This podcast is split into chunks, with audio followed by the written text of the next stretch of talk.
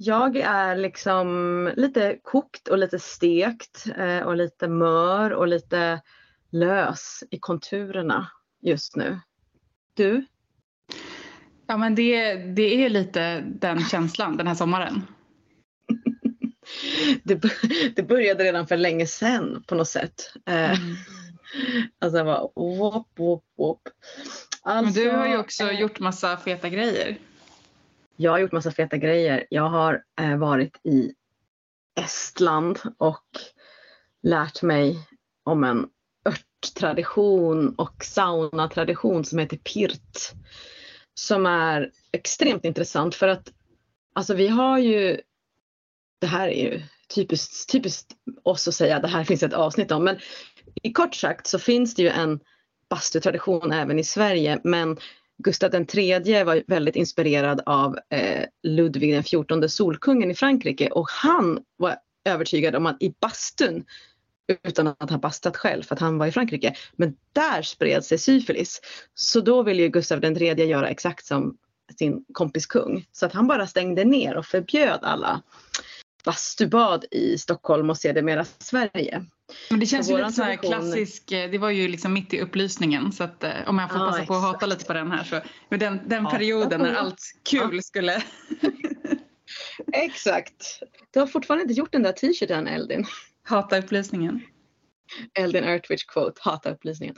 Ja, nej men precis och då har ju jättemycket bastutraditioner som vi har haft gått upp i rök. Men det finns ju, alltså så här, i Finnmarkerna finns en bastutradition med rök och det finns ju, alltså snippsauna är ju en form av bastutradition som inte riktigt har försvunnit helt. Och sen så finns det olika eh, så här, Alltså svetthytta skulle man kanske egentligen säga att det är så här svetthyttetraditionen för det har inte alltid varit en bastu. Och här i Estland och Lettland och så har det liksom eh, men det har bevarats på ett annat sätt och det är en väldigt låg, varm, alltså lågtempererad bastu. Och man jobbar jättemycket med träd och örter och blommor. Oh, det låter helt och fantastiskt. Folk, och folksång. Åh oh, men gud, det låter som en dröm för mig. Och så låg värme också. ja, exakt. Så jag tänker när vi ses nästa gång och vi får tillgång till något litet bastuställe där vi kan vara för oss själva, då ska jag ge dig en sån ceremoni. Oh, helt enkelt. Mm. Tänk, om det, mm. tänk om jag kommer ha en bastu i mitt hus som jag kommer köpa. Oh, men det skulle man ju kunna drömma in. Det är inte allt för jobbigt. Det, det står högt upp på min lista av ja. saker jag vill ha. Så att, eh, det tycker jag verkligen jag ska drömma in. För om du har en egen bastu, då får du bestämma din temperatur, Eldin. Det vet du va? Ja. Mm, det ja. Men på Gotland har vi ju medeltidsveckan snart. Ska du ta dig ut? Eller har du ja, sålt det... alla dina kläder nu? ja, du har sett det. Jag har sålt ja. av allting. Ja, men jag, det är typiskt mig också för att jag blir så besatt av en grej. Och kommer ihåg för något år sedan, jag pratade liksom inte om någonting annat i podden än att allt mitt hantverk. Jag vävde, jag sydde, jag knypplade typ. Just och sen har jag gjort klart alla kläder och bara, mm, tråkigt. Mm. ja, men jag har kvar lite basic grejer. Ah. Och framförallt så är det kul på Medeltidsveckan med typ så här, det är också mycket workshops och mycket liksom sånt. Förutom att bara gå och hoppa. Ja, men alltså, eh, en av våra tidigare poddgäster ska ju hålla en jätteintressant workshop i år. Eh, Hella, Häxans trädgård, ska hålla en ört, medeltida ört amulett-workshop någonstans på området. Mm, underbart. Du kan ju bara gå och säga hej till henne om annat. Om det inte blir något annat som är jätteroligt. Ja men det lär jag ju verkligen göra. Jag tycker det är lite fint när man ändå på något, något vis lyckas bevara essensen av vad det var som startade det liksom. Det är inte bara så här att alla kommer in och så säljer de sockervadd i medeltidskläder. Alltså nu känns det som att vi borde ha fixat någon spons av Medeltidsveckan. Fan också! Okej, okay, men kan inte du gå och snacka med någon då så lägger vi in det sen. Apropå spons, det har vi i och för sig inte och det kanske vi inte kommer ha i den här podcasten, men vi har ju lite Patreon-erbjudande. Det här är ett härligt, jag vet inte om du har hunnit, har du hunnit kika på hemsidan? Nej. Nej. Nej. Okej, okay. det här är alltså, jag har ju spanat på hennes eh, hemsida. För att jag ska kolla nu medan vi pratar. Time to Candle, handgjorda ljus av Louise Alin. Och det är konstnärsljus Mhm. och de är 100% återvunna, 100% eh, stearin och eh, eh, alla är väldigt unika i sina formar. Alltså, Okej, nu kollar jag här. Och nu förstår jag gillar dem. Eller hur? Alltså de är väldigt sexiga. Ja, de är sexiga. Och Men det finns också små gulliga grejer. Har du sett de här små katt och hundljusen? Kommer till dem än. Nu, oh men gud Ah, ja, Ugglas och, och prinsesstårteljus. Nej men gud alltså wow. men eller hur. Det är både på det här. Ja, det är både sexigt och gulligt. Det är det som är så härligt. Det är därför jag gillar det. Mm. Så att jag har ju köpt ett ljus som jag liksom Nej, men jag tror hon skriver det, att man nästan kan ha dem som en konstverk, som en prydnad. Jag har inte, mitt brinner ju liksom inte. Ja, men och sen är det ju kul med de där BDSM-ljusen. De kan man ju alltid ge till någon som går igång på det härliga liksom bondage-ljusen. De Mm. tänkte jag köpa först, men sen kom jag på att jag tar det här nu och sen så får jag se liksom. Mm. Men eh, ja, katterna är väldigt gulliga. Och kukarna. Så, ja, och kukarna, de är tydligen jättepoppis. Ja, det kan jag tänka mig. Och de kan man ju tänka sig att det är lite, lite så här som används i ritualer också. Ja. Burn the cock. Burn the cock liksom. Och snippljusen. Burn Mm. the pussy. Ja. Så att, eh, men jag tänker också att man faktiskt skulle kunna använda ljusen symboliskt i ritualer också. Absolut. Att säga. Så att yes, time to candle. Eh, ni får erbjudandet på Patreon och så vill ni in och kolla lite. Okej, men alltså dagens sommarpratare. Wow, wow, wow. Alltså vi var så taggade på det här och, och samtalet blev så magiskt. Alltså vi, vi ska inte spoila för mycket nu tycker jag. Men ja, Nej. det var speciellt på många sätt. Vi kan ju säga att det är våran liksom absolut mest liksom, no, alltså, norr, vad heter man? Mest Nordligaste. norrut- nordligaste gäst verkligen. Nordligaste gäst som också bjöd på en otrolig liksom utomhusinspelad podcast med björkar och blå himmel. Ja, nej men låt oss bara presentera. Ja. Karin Ann Eh. Hurri som är Mhm. samisk konstnär, designer, kulturarbetare. Hon är det äldsta barnet i en eh, renskötarfamilj. Och hon är liksom eh, autodidaktartist och grafisk designer. Och hon är också politiker i Sametinget. Precis. Och väldigt Hon- så, socialt engagerad liksom. Ja, exakt. Så även varit eh, jätte, jätte liksom, drivande i Neida, en feministisk förening för samiska tjejer, kvinnor och icke-binära. Och eh, håller massa workshops och teachings om liksom samisk kultur och jämställdhet och liksom, jag menar, sam, alltså, allt som har med samisk community att göra. Och vi bara ställer frågor, fast mest så skulle jag säga att vi lyssnar så här, och inte kan andas för det var så jävla bra samtal.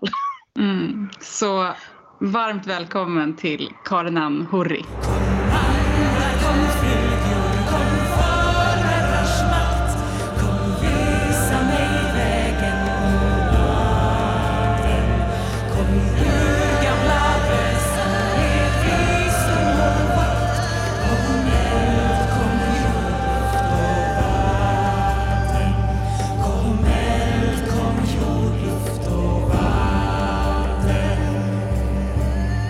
Alltså den här sommargästen är ju på väg långt, långt, långt ifrån dig Elin. Väldigt, väldigt högt upp.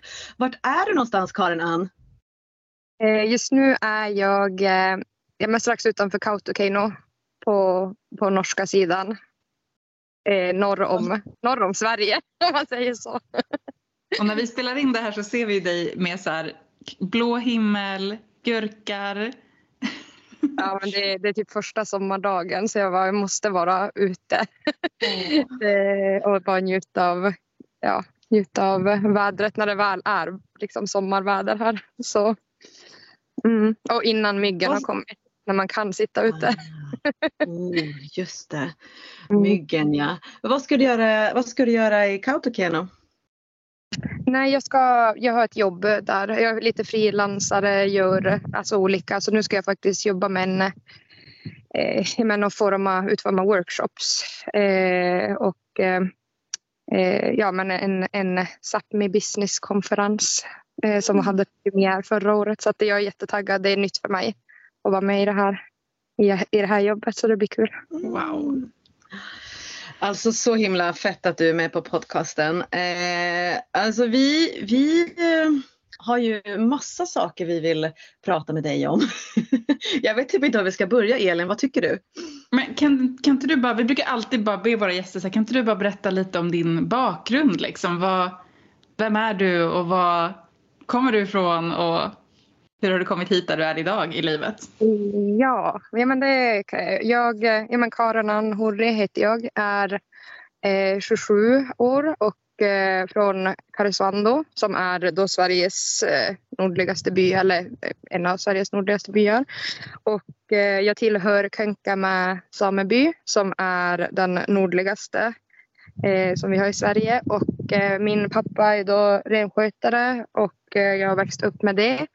Och eh, ja, mamma eh, hon jobbar inom, har jobbat inom hemtjänst och vården alltid. Ehm, jag själv har eh, gått gymnasiet, eh, vilket jag är väldigt stolt över att jag har gjort klart. Och sen efter det så började jag jobba, jobbat på massa olika jobb eh, och under pandemin, alltså första året var det 2020. Eh, då bara så bestämde jag mig för att nej men nu ska jag bli egen. Eh, och jag tänker att eftersom att inte det är så här temat av podden så tänker jag inte gå mer in på det. Men jag är mest grafisk designer och konstnär och eh, jag men, samisk kulturarbetare brukar jag kalla mig själv. Mm. Eh, just nu och sen så gör jag massa ja, men, andra jobb vid sidan av också. Eh, men mest ja, frilansjobb och eh, ibland när man vill vara mer fysisk så kan man göra lite stängselarbeten eller röja skog eller men det kan vara lite, lite allt möjligt. Och just nu så, ja, men jag bor både i Karesuando men sen så har jag bott ett år i Tromsö också.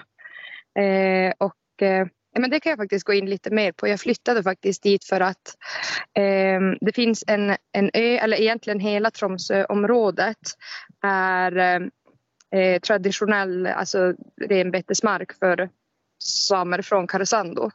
Alltså man flyttade liksom ända hela vägen dit. Så nu kanske det är för, man kan ju ta fram kartan och bara kolla liksom, avstånden eller hur det ligger. Men, men eh, som hela samebyn, eh, sameby, sträck, sameby sträcker sig från eh, öst, eller från väst till öst, öst till väst.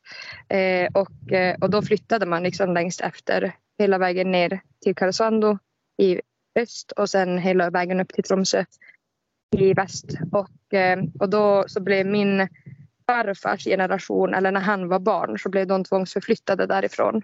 Så att när jag var dit första gången till den ön som heter Kvalöja då, eh, eller Sallir på samiska, så eh, då men jag, jag hade en så väldigt eh, andlig upplevelse kan man säga. Det kändes som att de tog mig dit. Alltså utan dem hade jag ju inte varit nyfiken på platsen.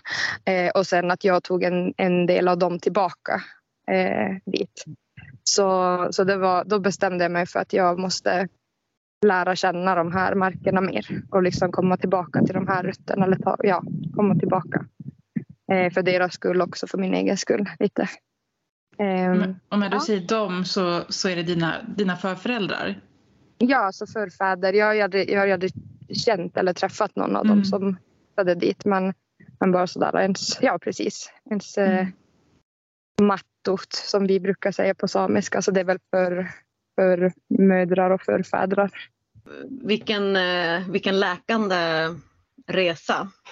Att liksom, eh, för att jag, jag, alltså jag har läst den här boken Herrarna satte oss hit. Och jag, eh, jag vet inte att om man inte vet någonting om tvångsförflyttning så är det ju den boken som man borde vända sig till. Och det är den är... skrivit den. Ja. Den är helt eh, brutal. Alltså den är jätte, jättebra men den är eh, brutal. Alltså jag fick med en riktig... Alltså man har ju jag, alltså man vet ju om förtrycket och vet ju om liksom, eh, eh hela liksom, hur, hur svenska staten och att trummor har förbjudits. Och jag har alltid tänkt liksom att det var tidigare men den boken pratar om 20-tal, om 30-tal. Den pratar liksom om, alltså så här, alltså den pratar om modern tid.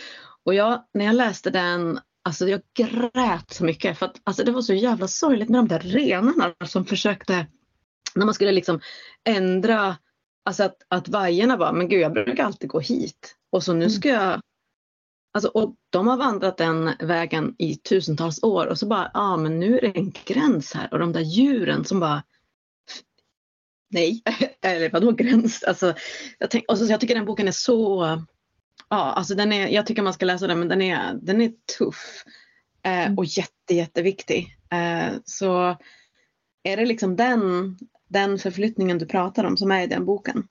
Ja, precis. Eller det Mm. delar av, alltså då när eh, varför folk var tvungna att flytta från just Karesuando-området söderut som den boken det. handlar i huvudsak om. Mm. Det är för att, det är, det är för att eh, vi först blev tvångsförflyttade från norska sidan liksom längre, att man inte fick använda sommarbetesmarkerna i Norge i samma utsträckning. Och, och det där är ju fortfarande superaktuellt för att i våran sameby eh, till exempel så har vi ju sommarbetesmarker fortfarande på norsk sida.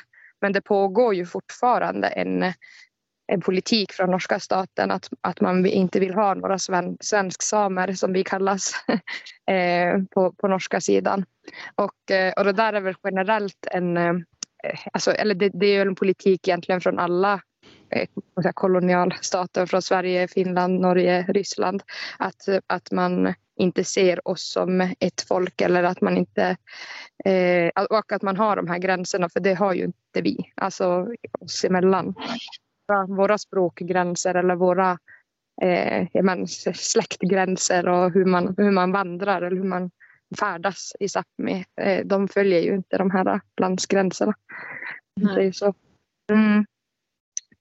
så det, Men, men jag tänker att det här för ju oss in på någonting som, det här har vi ju haft några gånger uppe Elin i gruppen att folk så här, men, men jag, jag känner mig så här, jag känner mig som same så jag, jag liksom vill eh, tillbe akkor. Jag vill vara en del av samisk religion och jag tänker att varför är det ett problem när folk säger så? Once and for all, det känner jag lite. Ja, men jag, jag har själv, eftersom att jag visste att jag skulle vara med så har jag själv tänkt på det där ganska mycket. Och, eh, och jag tänker att det är ju i sammanhangen att eh, Alltså det, det, jag har ju lyssnat lite på er podd och det som ni pratar mycket om är ju det här äh, magiska. Alltså det som vi inte vet finns på något sätt. Alltså, så, eller vet men att vi bara känner men kanske inte har sådär att vi kan Ja, alltså, men det är ju det här magiska eller den här andliga världen eller det här spirituella eller vad man ska kalla det. Och i ett sammanhang då vart någon kanske känner att man har connection med älvor eller man har connection med eh, det underjordiska och sådär och sen att någon då säger att man har connection med ett urfolk så blir ju det jäkligt exotifierande men också eh, ja, alltså det är lite som att avhumanisera eh, alltså vår, vår kultur eller vårt oss som folk på ett sätt. Att, eh, för, för vi är ju människor precis som alla andra och vi är inte mer magiska eller mer eh, ja, alltså, ni förstår ju säkert hur jag menar men, men det, det är typ den tanken som jag har kommit till. Mm. Typ som att man placerar samer liksom i samma kategori som älvor och eh, Ja. liksom, troll. Typ. Alltså Ja. det är ju, ja, när man säger det så så jag hoppas att alla Mm.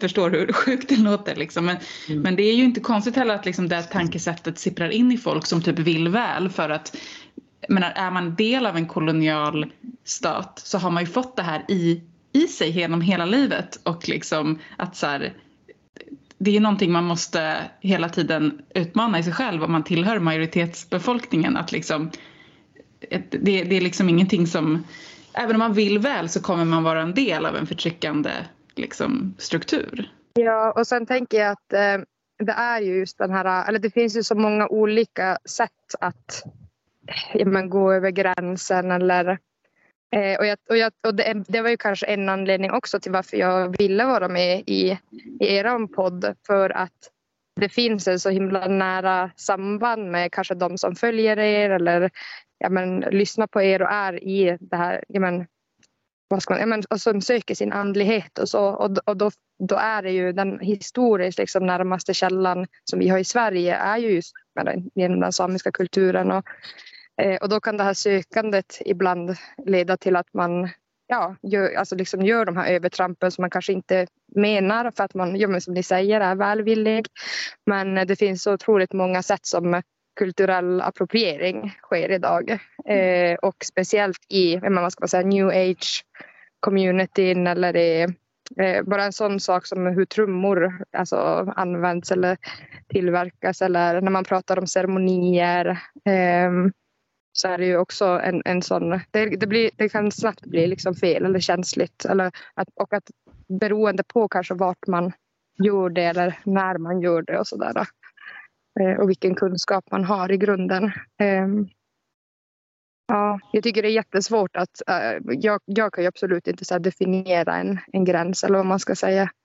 Men eh, ja, jag tycker det är... Jag tänker en, en, en följdfråga kan ju vara, speciellt då om människor är väldigt andliga och jobbar mycket med magi och liksom har, alltså att då kan man ju för folk kan ju känna en dragning till, och jag känner en dragning till Rhiannon i keltisk mytologi eller jag känner en dragning till Freja. Man kan ju kanske känna att man, att man har fått en vision eller känt, alltså att man kan ha känt av en av akkorna, alltså Mataraka, snarare än att man säger jag känner mig som en same. Alltså det är ju två, för att att vara dragen till någonting som finns i en myt, alltså vi kan ju inte hindra vad folk tror på och vad de känner, det är helt personliga upplevelser.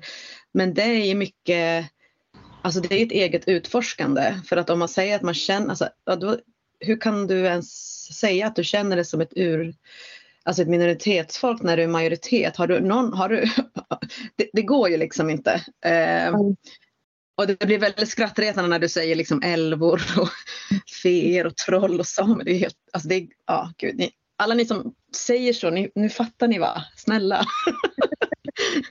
Men jag tänker, alltså, just det där som, som du sa nu att eh, alltså, för mig så ju mer jag har eh, vad ska man säga, gått tillbaka till att lära mig om den samiska men, andli, eller andligheten, men alltså om, den, om, om alltså, ja, jag vet inte vad man ska kalla jag kallar det för shamanism. Eh, det är inte kanske rätt begrepp, men, men den samiska shamanismen. Eh, ju mer har jag insett att, eh, för att jag, jag skulle säga så att min andliga resa började ju innan jag började eh, sätta mig mer i just det samiska. Alltså så här, jag, eh, ja, jag vet inte vad man ska säga. Alltså jag har ju också varit mer inne på typ new age grejen innan. Alltså man har ju alltid haft det här samiska hemifrån och så.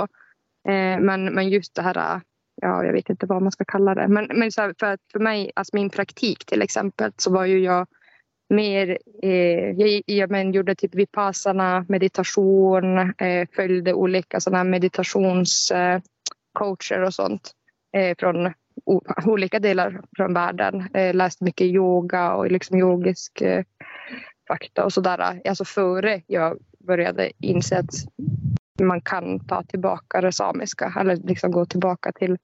Och, eh, och, och någonting som jag insett där är just det att när man känner de här dragningarna till olika eh, ja, olika krafter eller olika väsen eller vad det nu kan vara så är det ju också eh, vi har ju olika begrepp på dem eller olika namn men jag tror att det är samma essens i dem. Eller det, det är liksom min, så här, min känsla, min uppfattning att jag har ju bara lärt mig att kanske mer så här pinpointa vad det är för typ av, eh, ja jag vet inte, jag vet inte vad man ska kalla det, kraft eller essens som man känner. Eller vad det är som, vad det är som guidar den på något sätt. Eh, och, eh, och då i den samiska så har vi kanske fler eh, begrepp och så eh, bevarade än vad det finns i den eller i den svenska.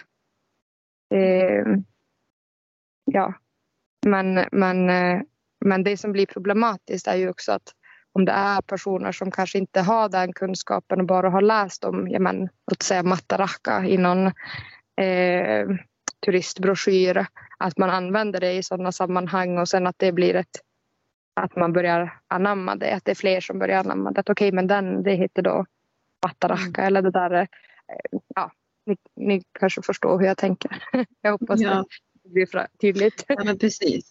Jag tänker också att liksom de här uh, gudomarna, väsendena, de är ju också inte helt bortkopplade från landet och från det folk. Så, alltså så, här, så att någonstans tänker jag också att blir det inte liksom, för mig tänker jag när jag tänker på kulturell appropriering att liksom det också handlar om att här, ta den här gudinnan då bort från typ den koloniala historien. Att liksom så här, den känns jobbig, den vill jag inte tänka på. Jag vill bara tänka på den här liksom, härliga gudinnan. Liksom. Mm. Um, att det kanske också är ett ansvar man har om man är, liksom, intresserar sig för någonting. Att så här, också intressera sig för, för det jobbiga i historien. Mm. Liksom. Mm. Ja. Och kanske den politiska kampen idag. Ja, men där, det, där, det är också en sån här liten balans. Att, för det finns ju många som, eh, i alla fall jag har upplevt speciellt de sista ja, men, fyra, fem åren eh, som jag har träffat folk som eh, för att det finns någonting som vi kallar också för white savior. Mm. Att, att man tänker att man ska det så väl och för att man kan på ett sätt köpa loss saker från den samiska kulturen genom att ge tillbaka eller att, genom att göra någonting gott för det samiska. Eh, och då är det oftast i form av att ja, men nu ska jag, jag har fått jättemånga förfrågningar om att vara med i dokumentärer eller att ja, men i olika typer av filmprojekt eller konstprojekt.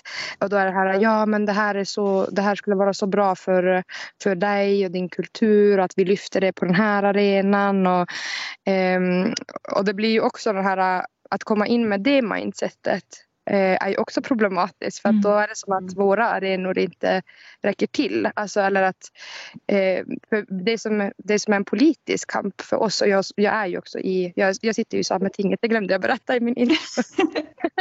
det har vi redan politiker i Sametinget. Um, och, um, och jag engagerar mig i kommunpolitiken i Kiruna. Eh, men det, det är också en sån här... Eh, det vi arbetar för är ju att vi ska få resurser och medel, alltså ja, men ekonomi och pengar till våra egna arenor så att vi kan bygga ett Sápmi som är starkt. Inte att, alltså vårt mål är ju inte att ja, men sprida Sápmi över hela världen på det sättet. Alltså att, eh, och, och, där, och där är ju skillnaden kanske så här att eh, om man tänker svensk kultur som inte är koloniserat eller förtryckt eh, utan är en stark liksom, majoritetskultur, då kan du eh, exportera men samtidigt, alltså alla vet att Ikea är svenskt, alla vet att Spotify är svenskt, alla vet att eh, det är det som är största skillnaden. att Om vi börjar exportera saker så försvinner det så fort, eh, alltså ägandeskapet. Eh, och ett sådant exempel tycker jag som är väldigt tydligt och som också man har i alla fall försökt göra rätt det är ju alltså Frozen-filmerna. Ehm, och, och där är ju sån Eh, nu, nu för tiden, alltså, och eftersom att Disney också eh, erkände att man har kulturellt approprierat den samiska kulturen eh, så, så har man ju gjort rätt och Frozen 2 var ju i samarbete med Samerådet och Sametingen. Eh, men Eh, ett, ett, problem som ändå är en följd av det, det är ju att eh, till exempel i länder som eh, ja, alltså det eller så här, vi säger överallt i hela världen, men till exempel i Australien, då, kan du fort, då kan du köpa en Frozen Kristoff-docka. Och där är det ingen som säger, alltså i det företaget är det ingen som vet att det är samiskt. Det är Disney som har ansvaret för karaktären. Men hur långt, och sen är det kanske någon från vi säger då en designer från Nya Zeeland som far och ser den där dockan i Australien och säger så här, ah, men det där var coola kläder men den där inspireras vi av. Och så gör man någonting nytt. Alltså det är så snabbt det försvinner varifrån det har mm. kommit. Medan eh, om en design från ja, men, låt oss säga Ikea, alla ser att men det här är någon som har försökt kopiera Ikea för att det är en, en brand som är väldigt svensk som är eh, det, det, kanske inte går att jämföra så men, men, men det är det som är skillnaden på att att vara från en, nu ska jag inte säga döende, vi är ju väldigt levande kultur, men eh, från en eh, förtryckt kultur. Mm. En majoritetskultur. Så när det kommer till, inte, alltså om du ska tänka internationellt eller kulturell appropriering på en väldigt eh, ja, internationell nivå.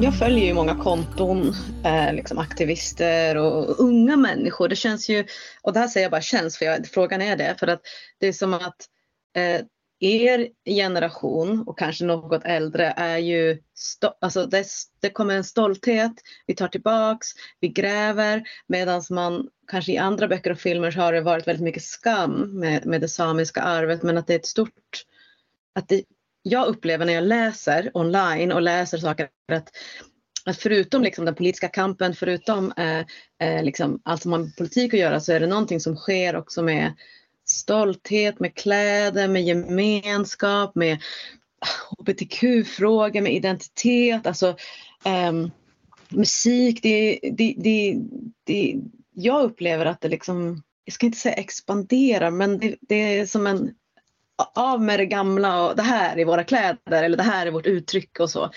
Är det liksom bara att jag har lyckats följa reklamkonton eller är det så liksom?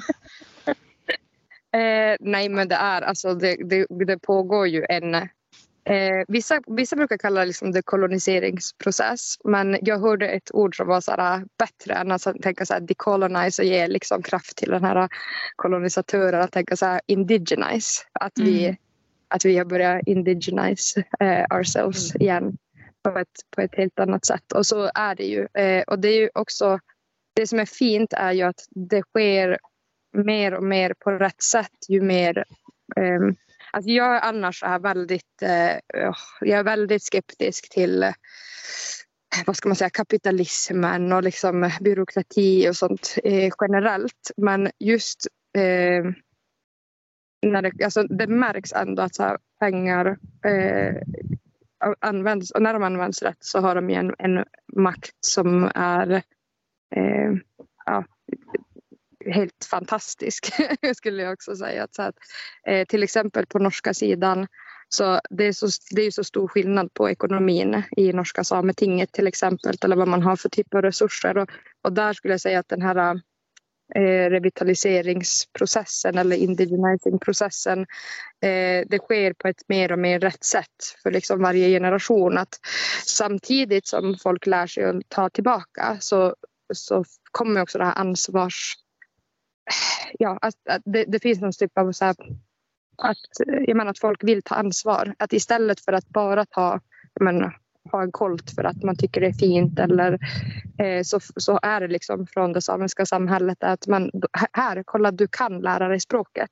Alltså förut eh, bara fem år sedan så var det ju så här att men då kanske du bara kan ta tillbaka kolten men du har inte möjlighet att läsa eller lära dig språket. Eh, men nu är det nästan så att ja, men ska du göra det här då ska du också ta språket tillbaka. Eller då ska du också lära dig det här och det här. Alltså att man, att man, ger, att man ger människor ett ansvar eh, i utbyte mot att, att de Ja. Sen ser ju allas, eh, det där är väldigt generellt, men för att allas eh, identiteter ser ju så olika ut och eh, jag har liksom kompisar som säger att de känner sig som samer bara ibland och ibland så är de inte det och som är liksom bekväma med det och inte känner att de vill eller behöver liksom ha mer. Um, men det där är ju också en sån eh, sak som är Alltså, det, alltså, koloniseringen sker ju fortfarande och det sker ju hela eh, tiden och det är så här, menar, som du sa med herrarna satt och liksom brutala saker som också har skett eh, jag menar, ännu mer nyligen. Eh, jag kan mm. säga så att min eh, pappa han är yngsta barn eh, i sin syskonskara och eh, alla hans äldre syskon gick i nomadskola. Och det gjorde inte han. Och han är ju den enda som också eh, har då lärt oss, alltså sina barn. Och bara en sån skillnad att eh, nomadskolorna och det är inte så många år, alltså det är som, samma åldersskillnad som det är mellan mig och mina syskon. Liksom. Ehm, eh, och, och att där, och alltså det är så konkret att då är så här, mina första kusiner eh, som bor ja, men i Göteborg till exempel. Vad har de för eh, ja, anknytning till det samiska? Alltså, om jag får barn så är det självklart att mina barn är samer. Det är självklart för mig att deras barn också är samer. Men eh, hur stor del av kulturen får de och liksom hur mycket går, alltså försvinner. Eh, ja, det, och det är liksom sådär, eh, jag är ändå en person som har en stark samisk mm. Eh, anknytning och eh, ja, men, men att jag har också det där, det är så nära.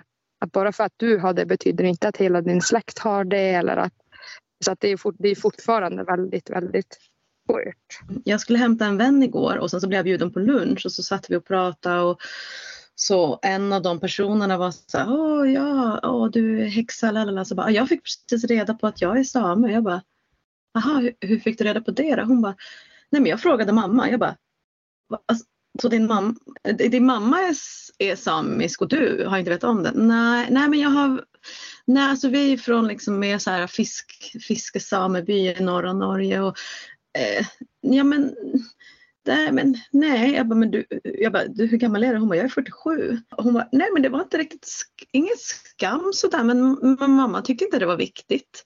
Och jag tycker det är jätteviktigt så att hon bara, nu ska jag åka upp dit och försöka förstå vem jag är. Jag bara, ja såklart. Och det du säger nu menar ju lite på det att också kanske inte alltid måste ha med någon liksom skam eller det förkristnade eller att man ska vara tyst. Det också kanske är så här, nej men det var inte så intressant för hennes mamma eh, ja. liksom den identiteten? Eh, ja, alltså jag, eller jag skulle säga så här att det, det, det, där är ju kanske en stor skillnad från hur, hur det är idag. Alltså att förut så var det också, eh, kanske för att generellt folk var liksom mindre medvetna om kulturella skillnader, mångkulturellt. Alltså som, jag tänker att eh, gener två generationer före oss inte visste ju de om alla världens folk, alltså och hur olika vi är och liksom hur... Eh, alltså jag tror generellt att man värdesätter kultur mer. Men, men, det, men jag skulle säga att som, som din vän, alltså, det är ju det, det är ju kanske de vanligaste, liksom, just de här som har en förälder, en mor och farförälder och, och sen att de själva känner den här eh, oftast i medelåldern eh, också. Mm. Det vet jag inte var, varför det är. Alltså, eh, men, att man, men att man då får någon, någon typ av eh, ja, eh, sak, tomhetskänsla eller saknad eller, eller den här nyfikenheten eh, att hitta tillbaka till sin kultur och så. Eh, men som sagt, alltså jag är väldigt eh, eh, jag är väldigt supportive av att man gör det men man måste komma ihåg att det kommer med så mycket skyldigheter eller ansvar också. Att inte bara ta det som känns fint och bra och, utan det är så, så mycket mer. Ja, just det. Som att man, man kommer på, nu säger inte jag att den här personen som jag berättar om, men jag bara försöker förstå, jag är så här bildlig, typ att ja, men jag kommer på, oj jag hade ett samiskt arv och så åker jag upp och så träffar jag dig och dina vänner. Och helt plötsligt så har jag spelat in en serie och tjänat massa pengar på det för att jag eh, är, alltså är det lite så eh, du menar att man, då, jag, kan inte bara, jag kan inte bara ta det jag vill att åh nu kan jag jojka eller nu kan jag klä mm. mig utan då kommer det, då kliver, och det var det som du sa Elin, då får man också kliva in i historien och politiken och allt som det innebär. Mm. Och det är ju mm. just det där, om vi, om vi säger som med jojk, eh, det, det, blir ganska eh, Ja, men alltså, det, det, kan man märka av att många artister som kanske inte har eh, lika stark samisk anknytning har ju kanske inte heller ja, men just så här, släktingarna som, eh, som tycker att det är jätteproblematiskt fortfarande att jojka. Eh, att eh, man har eh, Ja, jag vet inte, men just det där med, med jojken så känns det, det, där finns det verkligen så här, för det, det, visar så tydligt att är du i ett område vart jojken har bevarats, eh, som i Kautokeino till exempel, då, då blir du upplärd med det och då har du det liksom eh, ja, mer från barndomen och det är väldigt många som jojkar och alla vet hur man gör det på liksom, rätt sätt för sin familj. Och, det är också så olika, olika familjer jojkar olika och olika, eh, ja så. Så att där är liksom den eh, traditionen väldigt, väldigt stark och väldigt levande. Eh, och sen har vi områden som, ja, men typ vart jag kommer ifrån, vart eh, jojken blev väldigt eh, eh ja, bannlyst. Eh, och eh, där, så jag har jättesvårt med det för att jag vet att alla de i min omgivning, alltså som faktiskt har varit med om det här, att, alltså, som har, som har eh, fått skämmas för det. Eh, att det, är liksom, det, att det är så det är svårare att ta tillbaka det. Och sen har vi liksom nivån vart du går utanför Sápmi kanske och är musikalisk från grunden. Och, Eh, och, och, och jojk blir liksom som att lära sig ett nytt instrument utan den här eh, personliga kopplingen till, till skammen eller till eh, historien. Och, eh, ja, så att det är som, det är som olika nivåer där. Men där menar jag också att det, det är liksom bara för att det är enkelt för dig. Och det, kan, det är samma sak för många som att ha på sig kolten i, i områden vart, vart det inte har varit okej okay att visa sig och alltså var, att man är same. Eh, vi, hos oss är det då väldigt, alltså väldigt naturligt. Alla bär kolt alltid, alla högtider och så. Eh, alla dop och begravningar och, alltså, men, och man har det och alla familjer vet hur man syr och, och sen har man de områdena vart du har kvar den här, du vet hur du ska sy men, men eh, det, det kanske inte är okej för mormor eller farmor eller ja, vem det nu kan vara att du tar på dig den. Eh, och sen är det igen de här som, ja men vi har jättemycket så här Facebookgrupper vart folk skriver hej nu har jag kommit på att jag är same, eh, jag är från det här området, vem kan sy en kolt? Eller så här. Eh, så det är liksom den här nivån av hur, hur naturligt eller hur jobbigt man tycker att det är. Mm. mm. Men om man typ tänker, liksom, vi pratar om jojk, vi pratar om kläder och så här. Om vi går in på det här med typ religion och andlighet och sådär. Vilka nivåer finns det där liksom, av, av andlighet eller religion, att återtagande? Liksom? Eh, hur, hur, ser det ut? Det måste ju vara också jättekomplext tänker jag. Ja absolut. Jag tror att det är där, eller, eller så här, det är ju kanske den eh, delen av vår kultur som blev mest koloniserad, alltså, eller som har, som har försvunnit mest. Eh, och, eh, och det är också den som är liksom känsligast. Jag tror att det generellt är, alltså religion är ju jättekänsligt att prata om. Eh, och sen så här, ens personliga andlighet är ju också väldigt abstrakt. Och, eh, så att det är, det är svårt men eh, ja, men så här, jag, om jag berättar, jag berättar utifrån hur jag har, eh, hur jag relaterar till liksom den samiska shamanismen. Då. Eh, jag har växt upp alltid med olika berättelser. Man har, alltså för mig har liksom alltid Haldi funnits som är eh, ja vad ska man säga, det, det är liksom en feminin eh, skogs, eh, eller vad heter det, en feminin ande eller feminin varelse som eh, jag, jag, skulle säga så att när man var barn så fick man ju lära sig att ah, men det här är något, det är något ont eller elakt. Eh, eller liksom kommer att straffa, kommer att par barn eller byter ut barn och eh, man ska skydda sig och man ska ja, sådär Haldi. Men eh, nu i efterhand så inser jag att nästan alla de här berättelserna som man har växt upp med är någon typ av så karma-berättelser. Att, ja, men, skriker du högt i skogen när du ska vara tyst, då kommer Haldi. Eller gör du det här? Eh, eller far du för nära vattnet så kommer Zacherauga och tar dig. Eller, att det, det är liksom sådana här upplärningsberättelser. Eh, att, ja, men, och, eh, ja, men så att det är absolut en sån här... Det är jättelevande vad jag vet, eller vad, hur jag upplever det i nästan hela Sápmi. Att man har just de här, och det är samma eh, men vad ska man säga, troll och älvor och så som är liksom genomgående i hela.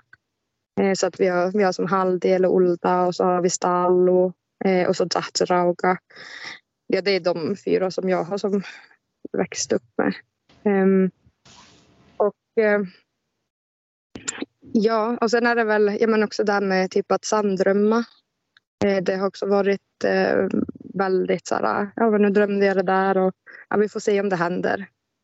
Mm. Ja, eller eller nu drömde man att de där ska gifta sig. Ja, så nästa dag så kommer ett inbjudningskort. Eller, alltså det, att det är väldigt sådär, det är väldigt naturligt. Väldigt, eh, sådär, och, det, och det där är också så spännande för att man inser ju när man kommer utanför. Eller först, alltså jag kan säga så här, första gången när jag var utanför det samiska samhället så eh, i en majoritetskontext var jag 15, 16 så det var ändå ganska sent. Eh, för att där jag bor så är vi ju i, i majoritet och har alltid gått på sameskola och sådär. Och, eh, och då insåg man ju att men sådana saker som är helt naturligt och helt eh, man jag har inte ens reflekterat innan kring att det ska finnas någon typ av förklaring till att hur man kan sanddrömma eller hur, för att det har varit liksom det bara är så, så gör man. Alltså det, det, vissa, vissa kan det och vissa inte. Och, så. Um, mm. och samma med alltså, jag menar, läkekonster, alltså som jag menar, typ stoppa blod och ta bort vårtor. Alltså det var värsta grejen när vi var små. Barn som hade vårtor och så skulle de gå till en gunstor. Och en gunstor är ju då en ja, läke eller en healer kan man säga. Eh, så det har också varit så väldigt naturligt. Eh, men annars eh, rent så här fakta, alltså, eller jag vet inte hur man ska säga, allting med trumman har ju, vi vet att det finns trummor, de finns kvar. Eh, men och det pågår ju eh, en revitaliseringsprocess. Jag har faktiskt själv nyligen läst en bok av eh, Fredrik Prost, heter han. Och det är den första samiska boken eh, om, alltså skriven av en same om vår religion, eller om vår, eh, vår tro, ska jag säga. Inte religion kanske, men vår tro och eh, eh, om trumman specifikt. Eh, och han har jättemycket kunskap kring det. Men då är det att han har ju ett 20-årigt arbete som ligger bak i det och vart han har eh, verkligen indigenized eh, sig själv när det kommer till det, alltså till eh, andligheten. Och den här boken, eh, den, alltså han, han kommer inte att över, den kommer inte översättas till svenska. Utan den finns bara på samiska och den, den är av samer för samer, om man säger så. Mm. Eh, och då det är ju klart att det kommer den här, men varför exkluderar man eller varför ska inte andra få? Men det är ju för att det är kunskap som inte vi själva heller äger än. Eh, som vi kommer få kunna och få ja, men, ta tillbaka och liksom revitalisera genom det här fantastiska arbetet som han har gjort. Eh, så ja, jag är väldigt tacksam för alltså, att han har gjort det här och att ja, att jag, man har, att, att också så här, det, det känns som något väldigt, väldigt stort. Att det har hänt mm. nu, att vår generation är den som får tillbaka den här kunskapen och faktiskt kan göra någonting konkret utav det. Alltså kanske vi kan börja eh, göra fler trummor igen och ja, verkligen så förstå den eh, andligheten på djupare plan. Eller den, mm. den tron på djupare plan. Mm.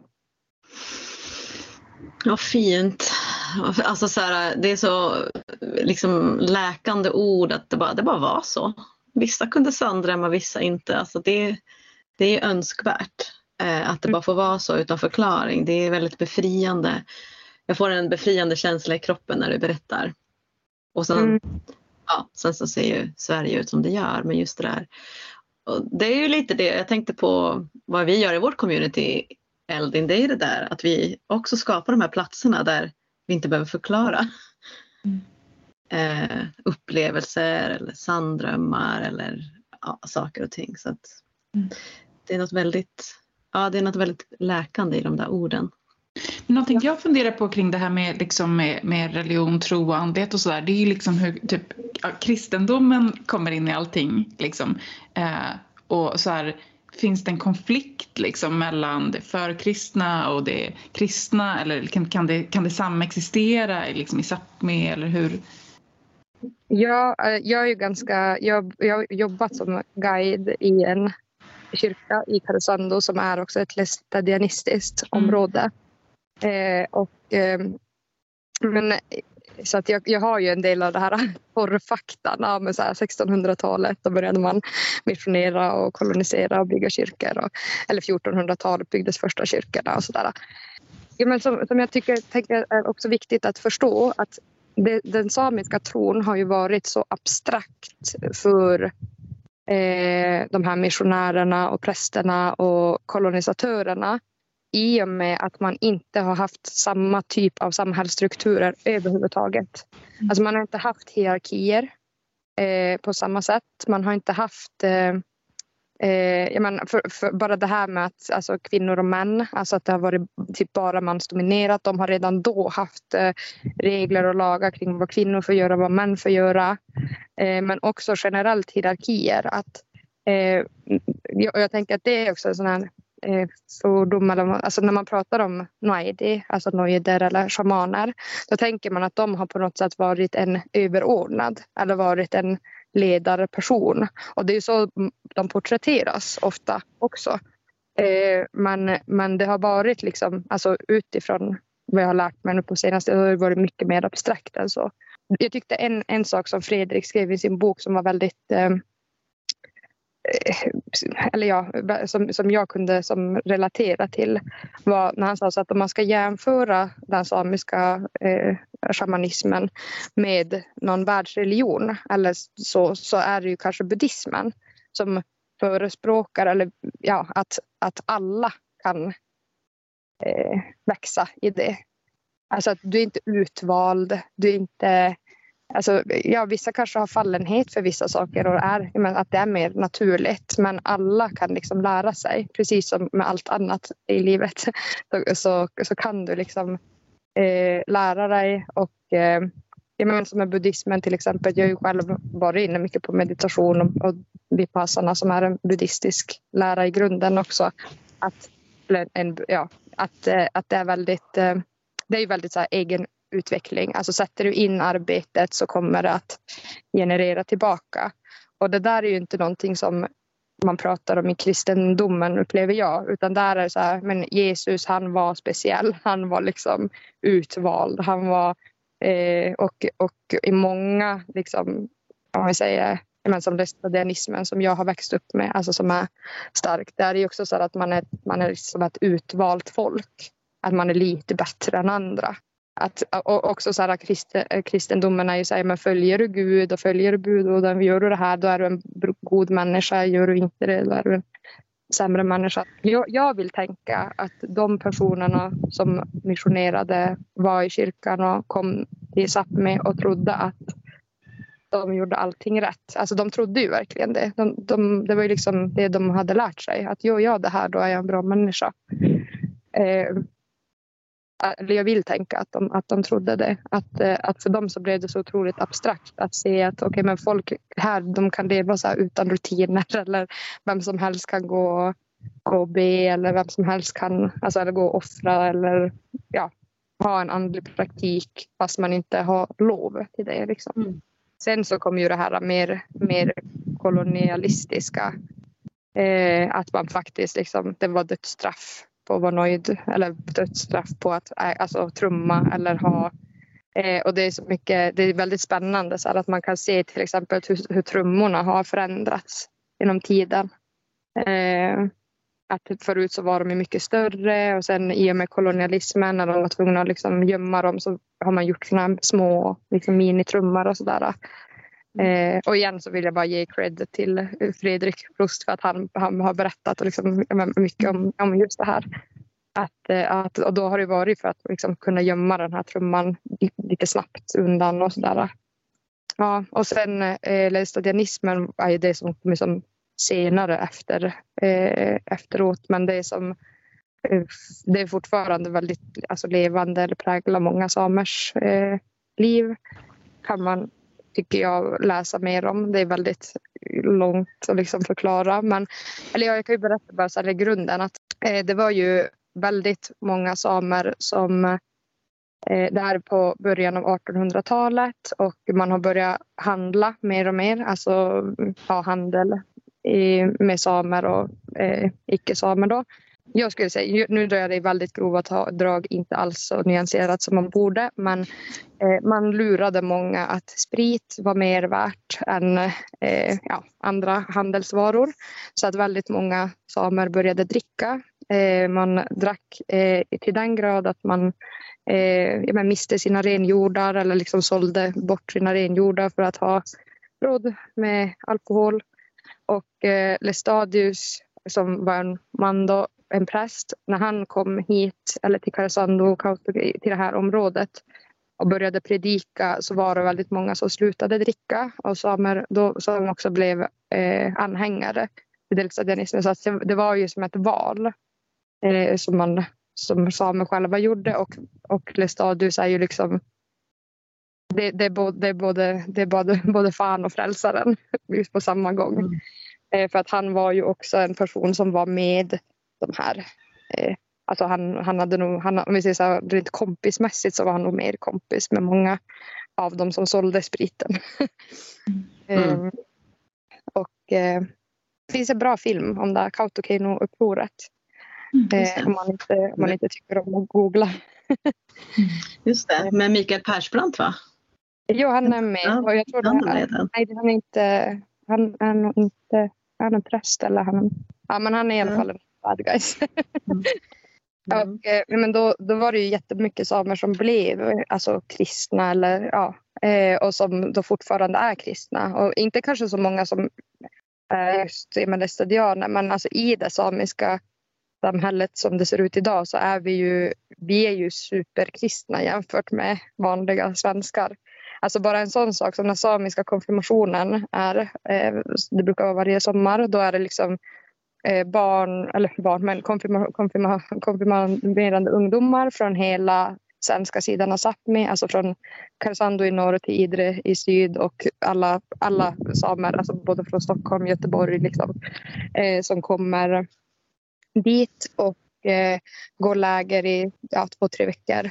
Och sen så tar man konfirmationen och det är den eh, hög, eller det är den gången på året som Svenska kyrkan fyller sin kyrka mest. Mm. Och det är ju typ Mm. bara samer och bara koltklädda. Så att om vi säger så här, kyrkan, de gjorde ett bra jobb i, i sin kolonisering om man säger så. Eller de lyckades verkligen. Mm. Men har kristendomen, är den över hela Sápmi eller mest den svenska delen? Så, Nej, det är hela. Och det, Hela. det hela. Och sen har man ju som olika, följer olika, men ja, i de flesta områden och så här, alltså det, man gifter sig i kyrkan, man döper barn i kyrkan. Man är, och det är det som är intressant tycker jag, att man har ju döpt barn alltså innan kyrkan också i den samiska eh, tron eller religion eller kulturen. Men eh, det där har ju verkligen blivit en sån här vi tror ju till exempel att om du inte har döpt ditt barn och så om det, om det blir en plötslig spädbarnsdöd eller barnet dör eh, så blir det en eparash som är en, att barnet, barnet liksom lever kvar i ofred i skogen eller på fjället. Eller, eh, så, och så låter de som ja, men, ja, men skrikande barn. Så att eh, om du träffar liksom en eparash i, i skogen så ska du döpa den eller ge den ett namn. Och då har man ju tagit in massa av de här bibliska till exempel att man ska läsa eh, Fader vår baklänges och, eh, när man ska göra det eller man ska att skydda, men det, det, det är kors hit och dit och det är liksom. Eh, Men korset är också intressant att det har ju också funnits eh, innan kristendomen. Man har ritat den på trumman och, och sådär. Så att det är ju ett, och det är ju en religiös eller en andlig symbol över hela världen. Typ alla urfolk Mm. har ju Mm. använt korset. Eh, så att det är också någonting som ja, man, eller kyrkan eller så här, de typ äger nu för Mm. tiden. Eh, fast det är ju någonting som tillhör som är, skulle jag säga, mer universalt som alla. Eh, ja, korset är, är för alla. Men är det liksom så att det låter ändå som på dig som att så här, det kan samexistera liksom eh, typ eh, tron på så här, skogsväsen och liksom olika typer av väsen och lästadianismen eller finns det så här, eh, någon slags liksom ja men typ något motstånd mot det här återtagandet av det förkristna liksom eller hur, hur möts de två? Så jag tror att det, det är säkert lika många i liksom era communityn och så som eh, eller, ja, men, har haft liksom, den kopplingen till kristendomen. Mm. Och, så. och det, det är exakt samma skulle jag säga. Ja. Att eh, det är många som, alltså det, det, har väl kanske, det är väl kanske för många där det börjar. Att man först hittar Gud. Eller att, alltså bara, jag tror att det är viktigt. Eh, eller jag brukar som alltid bli glad om folk säger att de tror på någonting. Mm. Att, eh, att, alltså bara det att okej, men man är i alla fall inte icke-troende. Eller alltså att man tror att ingenting existerar bortom den här dimensionen eller världen. Så Mm. även som, ja, det gör mig glad. Men jag förstår. vad, vad folk tror på och ifall det är en kombination av olika saker och så, så är det som fine. Det, det köper jag.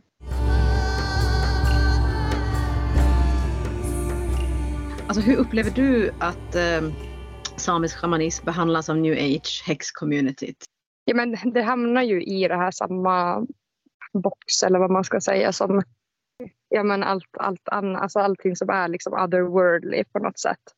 Och eh, eh, för att komma lite tillbaka, alltså jag, jag tror att ja, men det är mycket av det som du sa tidigare eller som vi pratade om tidigare att varför det är så viktigt att det är här eller att det är för att hela den, alltså hela den eh, tron eller hela den religionen eller kulturen har ju fötts här och på grund av vart vi är. Alltså det är ju på grund av våra marker, alltså det är hur våra, hur våra fjäll ser ut eller hur våra träd ser ut, hur de, eh, hur de alltså deras ande på något sätt. Mm. Eh, och, eh, och, eh, och det är därför, alltså den, den har ju, vi ska säga att markerna och eh, vår omgivning har ju format våran eh, tradition, alltså den kulturen och den tron. Eh, så att, ja, att ta det från, från sin plats för det första är ju att, att eh, vi tolkar den eller misstolkar den. Eller det blir lätt att man liksom misstolkar den. Och, eh, och jag måste säga att jag har ju själv varit eh, men till exempel till Peru eh, och där träffat eh, urfolk eh, och varit med på deras eh, ceremoni. Eller eh, en ceremoni var jag med om, eller eh, ja, två. Men eh, och, och det märks ju att det är mycket starkare där, absolut. Men det, det har också varit mycket mer lättillgängligt att exploatera. Men det är så otroligt eh, många där som har ja, men, tappat det eller att varit, eller blivit liksom... Ja, men det är väldigt många, många där som kör liksom andiska ceremonier eller, eller eh, djungelceremonier och så vidare som kanske inte har den kunskapen. Men sen är inte jag kanske rätt person att döma det heller. Men, men just det att jag skulle aldrig, bara för att fast jag varit där och lärt mig eller liksom varit med och fått uppleva det så skulle jag själv aldrig hålla i en andisk ceremoni. Eh, och, eh, och, och, det är ju där jag ser att det ofta blir, alltså till exempel så följer jag ju många communities i, i Stockholm som kommer till eh, men det kan bara vara så dans. Eh, då kan det vara så här, ja, men, eh, native american dans.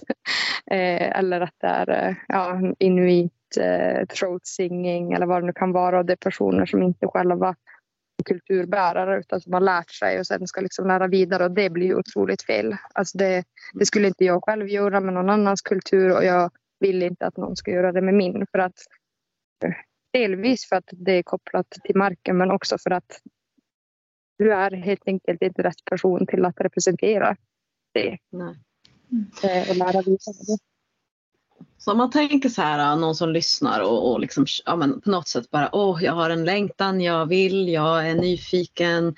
Äh, vad, vad, vad är ett så här, äh, inte white savior, icke majoritetsperspektiv på att faktiskt lära sig mer? Är det kanske bara att boka en tågbiljett och sätta sig på ett fjäll och hålla ett träd liksom och där får du börja? Eller, vad, vad, det här är kanske bara en fråga som inte går att svara på men jag tänker så här om man då om vi ska guida folk till att göra rätt i det här, eh, vad, finns det en möjlighet eller är det bara att back off for a while? Ja, men jag skulle säga att det är just det andra än alltså att inte åka upp hit, alltså det så här, inte ha dem där för alltså, jag men, ta kontakt med vanligt folk, alltså utanför den, eh, utanför det sökande, liksom, liksom lite magiska, exotifierande sammanhanget. Att så här, mm. Alltså vi, vi är precis lika torra och tråkiga som alla andra.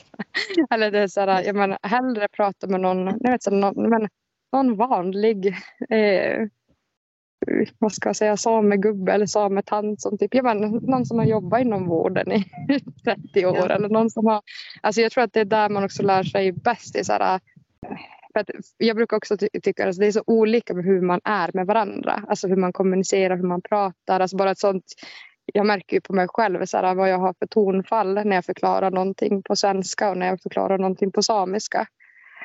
Eh, och bara sådana saker blir ju, alltså det är så, så du lär dig kulturen. Alltså hur, hur man är med varandra. Om, om du fortfarande efter det är sådär, okej okay, men jag gillar att hänga med de här människorna. Eller jag gillar att liksom. Då man kom på en samefest mm. istället. Eh, och sen ta det där efter. Eller sådär, det finns ju såklart om också forum och så här, vart man kan gå direkt in i det här andliga och, och så. Men jag tänker att man har, eller som en tröst kanske, att jag har varit både same och andlig utan att haft den samiska shamanismen eller liksom haft utan min ja, andlighet eller den eh, kunskapen, om man ska säga, det har ju kommit från det som redan är tillgängligt från andra delar av världen.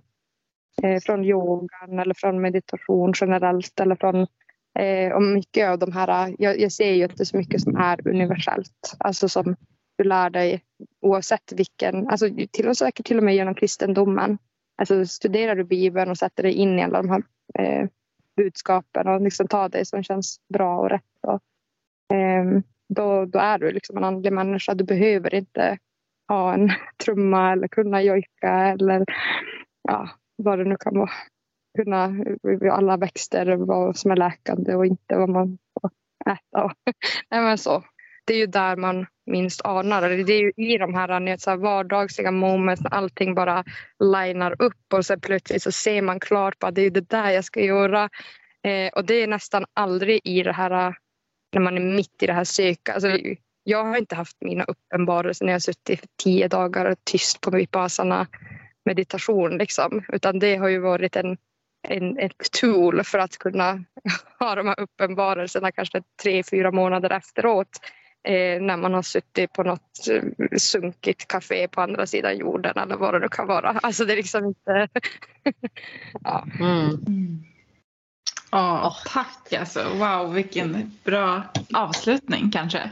Mm. Alltså, vilket jävla avsnitt Karinan. Natural. Mm. Jag har, jag har Natural charmer. Vi har ett sista så här, um, ska, men det, det är bara ett sånt praktiskt knep som jag lärde mig när jag träffat urfolk i olika, på olika ställen så har, man, så, så har man också gjort det här. Och jag tänker att det är oavsett vart du är eller vem du är. Men en sak, gå ut i naturen vart som helst och så tar du liksom bara någonting eh, som är liksom levande eller som är från naturen och sätter typ under tungan eller under läppen. Eller, eh, för att liksom få den där connectionet med din mark, alltså där vart du är. Eh, och jag tycker att det är så viktigt och jag tror att om, så här, tack vare den liksom andliga kopplingen till våra marker här så har ju vi lyckats bevara väldigt mycket av vår natur. Och det, jag tror det är det som vi måste, eller det, det är ju en del av min uppgift eller vad man ska säga, i att idag också rädda mer av markerna från till exempel den gröna industrialiseringen och kolonialismen som fortsätter. Men att om, om fler andliga personer i södra delar av landet eller olika delar av landet också börjar se, det, för, alltså se sin, sin mark på det sättet så hade vi, då, då kommer vår framtid att vara grönare. Att, eh, ja, alltså, så här, det är inte, det, våra marker är inte Eh, de är bättre bevarade och kanske därför upplevs också bättre besjälade. Alltså för dem. Men tänk så att du kan göra det för din... Alltså du, du kan börja ta hand om själen i din mark, alltså på din bakgård eller i den skogen vart du är. Och liksom, eh, ja, men se till att mer av jorden liksom bevaras och inte eh, koloniseras och förstörs. Det som... Ja, jag tror att det är allas våran, vårat enda viktigaste mission just nu faktiskt. så att, eh, ja. Verkligen. Alltså wow, kan jag få rösta på dig? Nej det kan jag inte för jag kan inte rösta i Sametinget.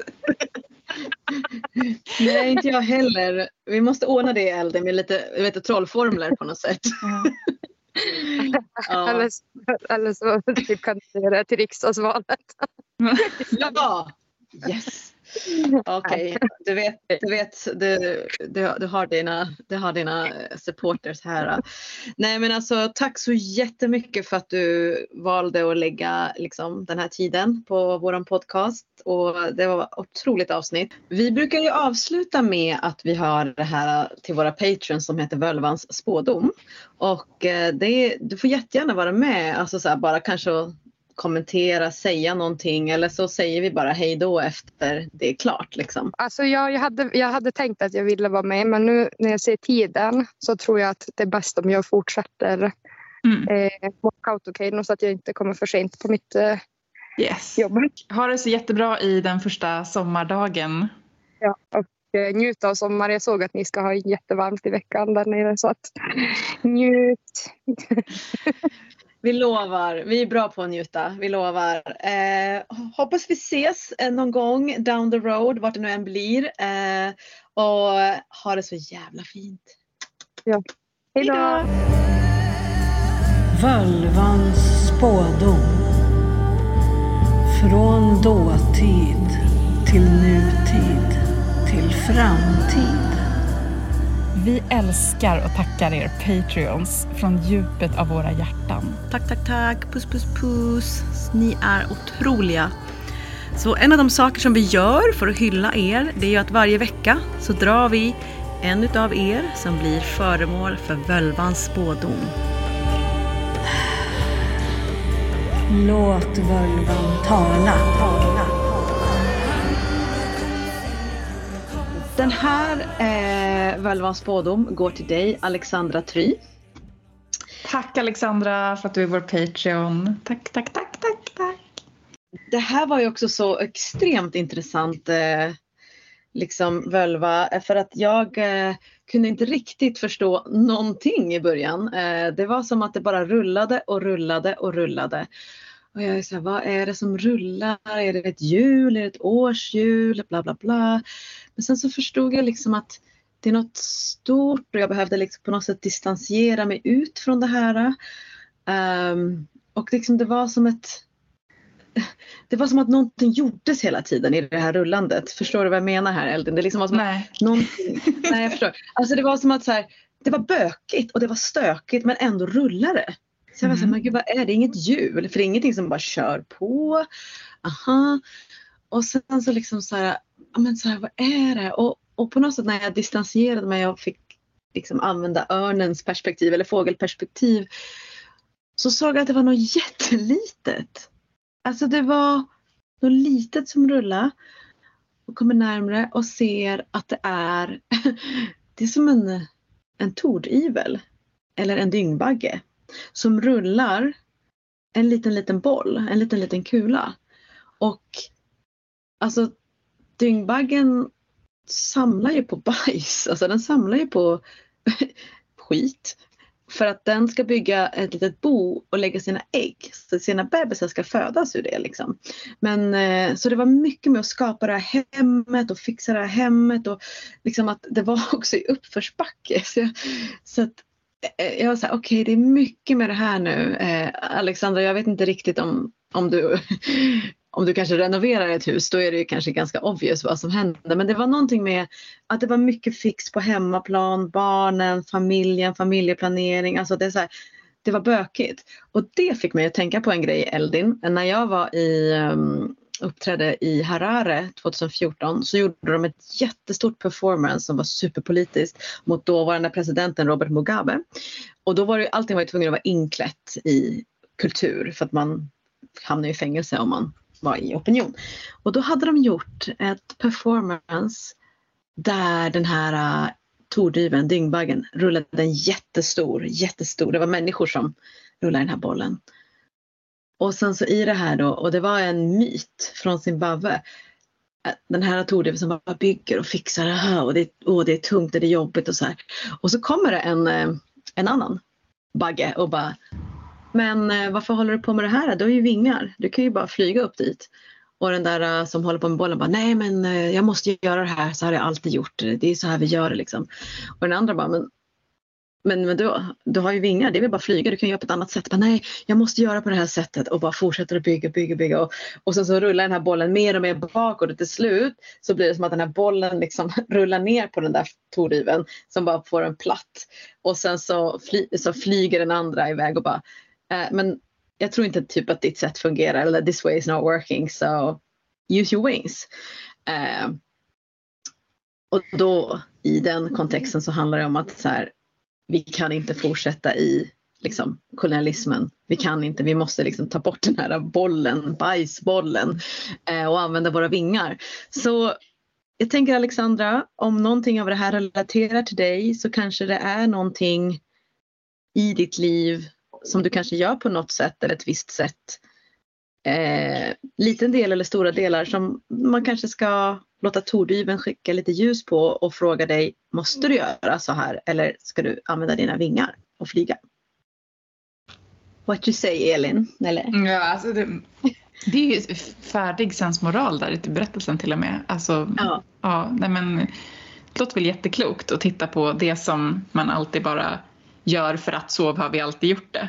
Den liksom, kritiska blicken, den är alltid nyttig att ha verkligen. Precis. Och att det liksom inte är, there's nothing wrong with the shit. Det är bara det att det är så processen liksom. Så mm. Och just den här uppförsbacken kanske inte nödvändigtvis behöver, liksom, måste man gå den vägen. Typ. Nej. Kanske hitta en kompis med lite fevingar eller en tordyvel. Eller sommarläsa världens bästa bok. Mm. Du, vet vilken jag, du vet vilken jag menar väl? Nej, ingen aning. Tordyveln flyger i skymningen. Ja, av Maria Gripe. Alltså vet du att jag, jag läste om den boken när jag pluggade eh, litteraturvetenskap. Ja. Ja. Alltså, och jag läste liksom i vuxen ålder, läste om den och insåg när jag läste om den att från den här boken kommer min feministiska världsbild.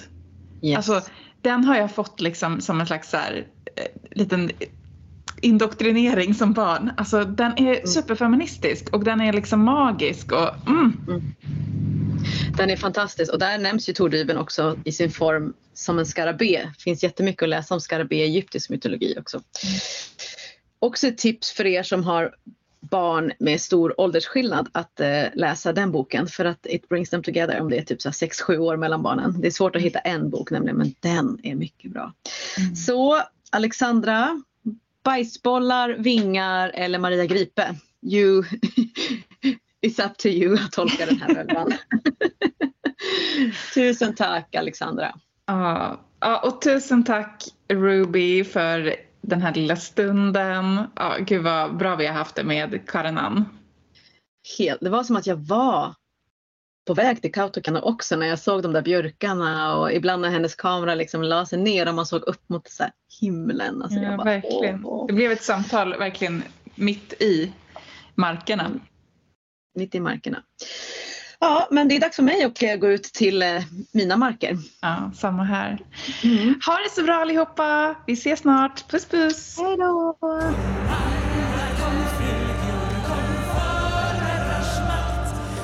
Vill du stödja vår podcast ytterligare så kan du Betygsätta podcasten. prenumerera på podcasten för att öka vår synlighet. Bli medlem på Patreon så får du dessutom en massa häxiga benefits. Gå in på patreon.com formodrarsmakt. Och vill du ta del av ytterligare samtal med likasinnande, bli medlem i Facebookgruppen Förmödrars makt eftersnack.